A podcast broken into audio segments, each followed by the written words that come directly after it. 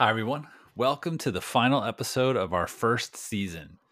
We started this journey with a few questions. What causes our colleagues to ask for training to solve a challenge?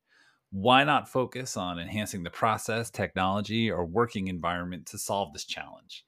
Really, just trying to dive into why the heck are people calling us all the time and asking for training and what makes them think that way or say that I need training to solve this issue the ultimate question. The ultimate question, right? The most frequently asked question. I feel like that's that's how we phrased it. And we had a, a really great season. Talked to some great guests, and here's what we learned. So the professionals that we talked to, they all believe in the value of their L and D team and learning. They think that we're solving problems for them and, and generating revenue for the organization they believe that training isn't always the answer, which sounds crazy, but they do believe that. I don't think any of our guests actually questioned us when we asked them that, mm-hmm. whether they felt like training was the only way to fix a problem or was the solution that had to be used to fix a problem. And for example, one of our guests even told us all the training in the world isn't going to fix product fit, change a company's culture, or get somebody to follow a broken process. Mm-hmm.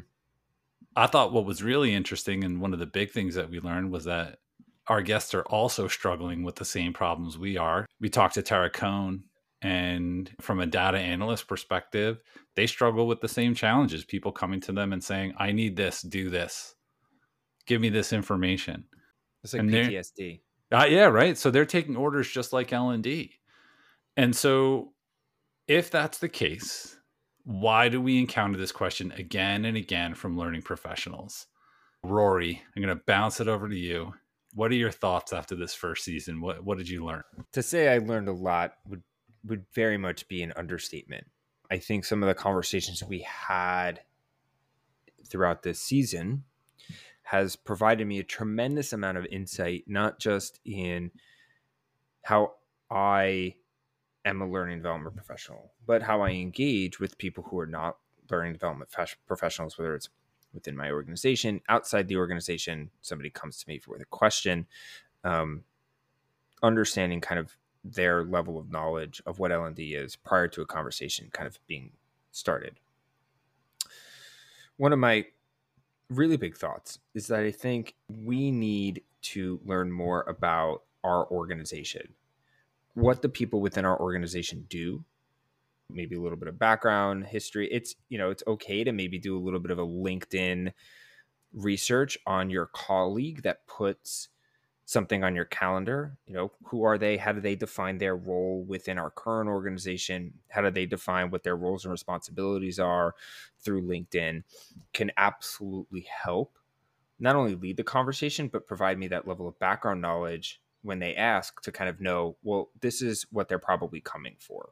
I learned that I think training isn't always the answer, but I think that's something that I knew.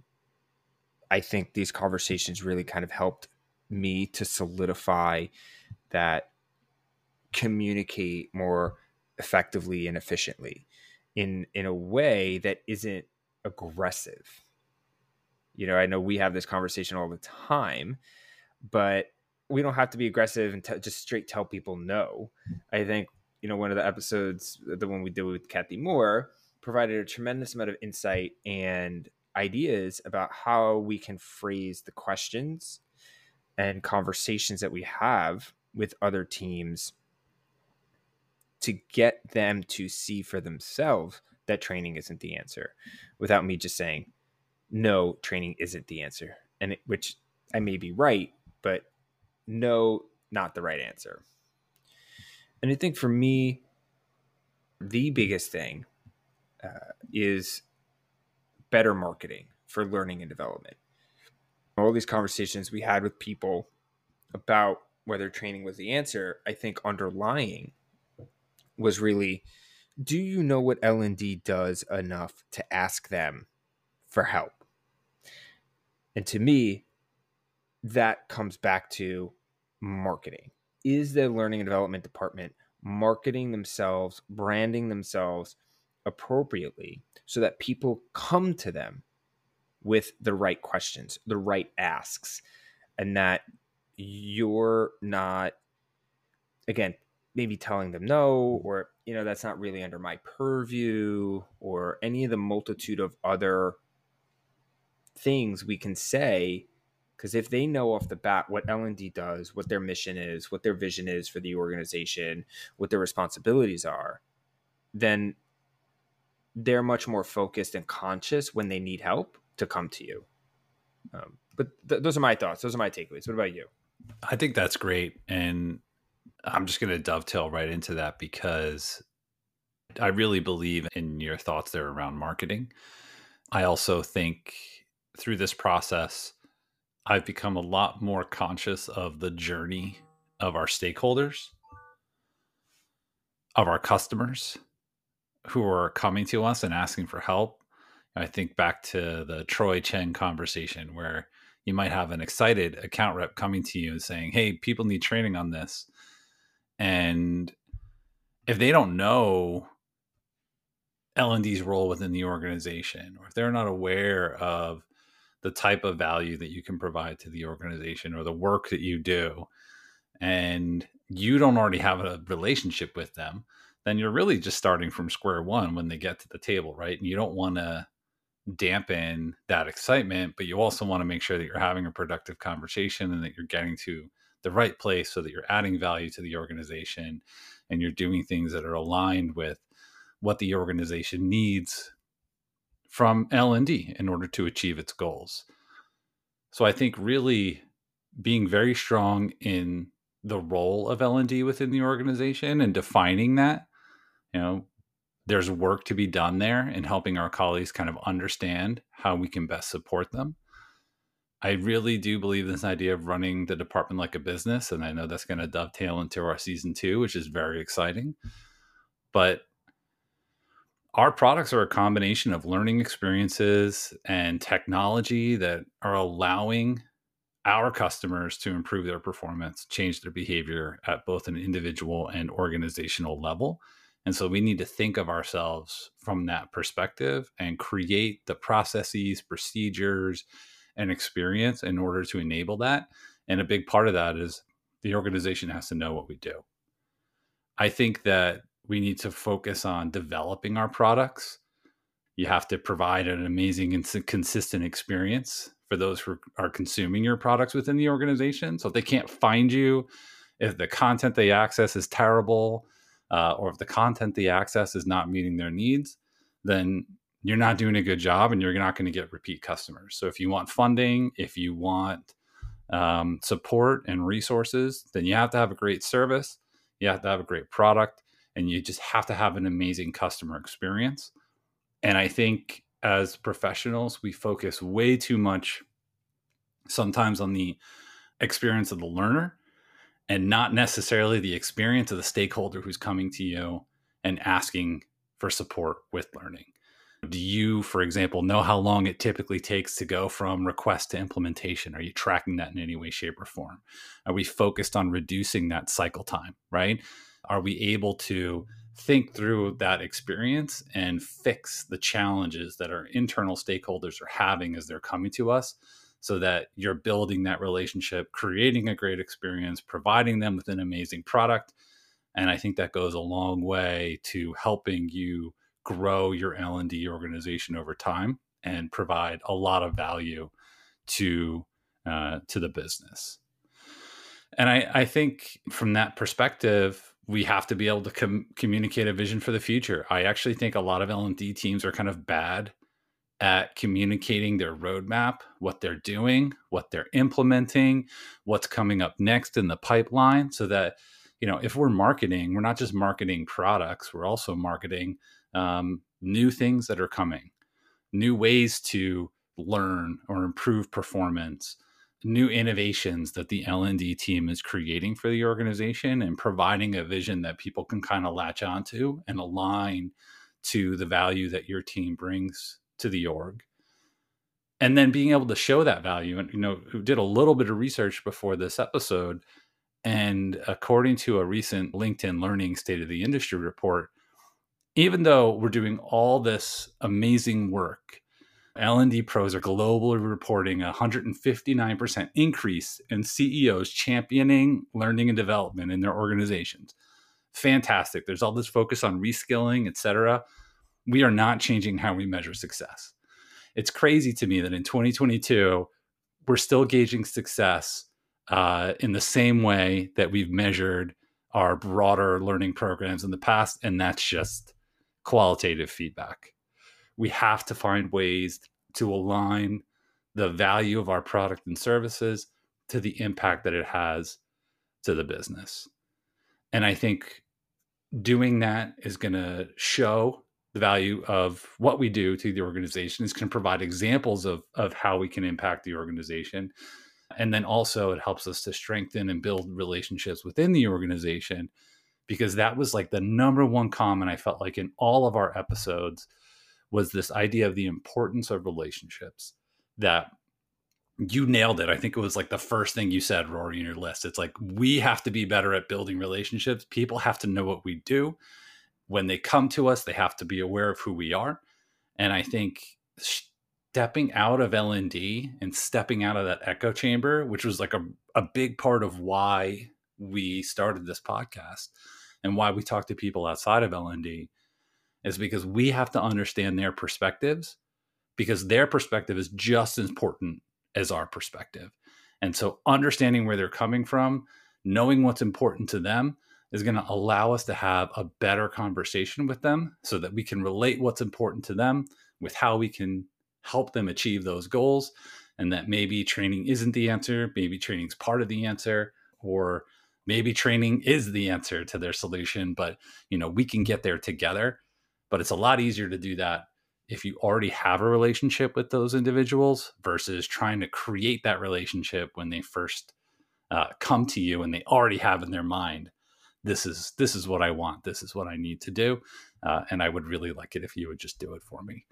Uh, so that's uh, that's what i got. I, I feel like i learned a ton and, and it's been Same. awesome to be on this journey with you man. It's been it's been really great yeah, and you know, you kind of alluded a little bit to season two, and and I think we're both very excited for season two. I think what you'll learn will be phenomenal. This first season has provided me with a tremendous amount of insight that I am already applying at my job, how I look at things, how I perceive things, whether it's how I prioritize projects, how, like I said, you know, somebody comes to me with their request. It's, you know, a little bit of background research that I do on this person. So I know we set out to kind of answer the question of is training the answer? I think it's situational. And I think the idea and concept of training is very broad but I think that's okay. You know, I think it's okay as learning development professionals, we look at training non linearly.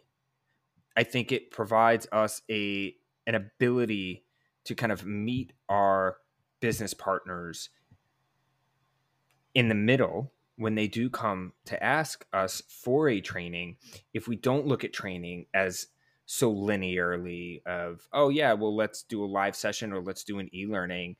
It's a partnership maybe it's a marketing thing. It, you know th- there's all different ways that we can go about providing training you know even when we talk to stephanie you know digital adoption that's training also. And so it's just conceptually the idea of training at the end of the season changed for me and i think i'm better off for it yeah, I agree. And I, I think what we've learned has allowed me to grow professionally, hopefully also our listeners professionally. And we're going to continue that track in season two. And, you know, we're going to dive deeper into uh, how to do some of the things that we're talking about in this episode. Uh, but more more to come in the the season two kickoff episode, which is going to be coming shortly. Uh, we've already started to record some interviews, and I, I think you'll get a ton mm-hmm. of value out of it for sure. They're great. Yeah. So, any final thoughts, John, before you take us home? I think for me, I really just going back to what what I said earlier, have focused more on the customer experience side of things and thinking more about what is that journey? What's the journey for the stakeholder who's coming to me? How are they aware of what we do? How do they decide to come to us? what is that process for engaging with us and then how do we go from decision to create training to implementation to evaluation then hopefully advocacy and really just aligning that almost to like a sales funnel and then you just have it on the other side right so it's like mm-hmm. you know on the one side i have the request coming in and then the other side i have the product being developed and implemented and then the learners being able to find that product access it decide that they want to take mm-hmm. it and then use that information to upskill themselves uh, to improve their behavior and then at the end how do we evaluate that information? And hopefully they're advocating for us and saying this was amazing. I would totally recommend this. And that cycle just repeats and repeats mm-hmm. and so how do we improve that experience over time on both ends and how do we build those relationships relationships are so key if that's the one thing i think i would ask anybody to take away from this episode is literally get out of l&d yes. get out of your team meeting or whatever stop talking to your colleague and, and griping about somebody coming in for chamber. training. Yes, like literally get out of that echo chamber. Go talk to somebody in sales, ask them what they do. Go talk to somebody in product marketing, ask them what they do. Data analytics, ask them what they do. Ask them how they're measured. Shadow them, whatever. Learn about your business, like you said, and I think you'll be better for it, and uh, you'll be able to do your job better as well.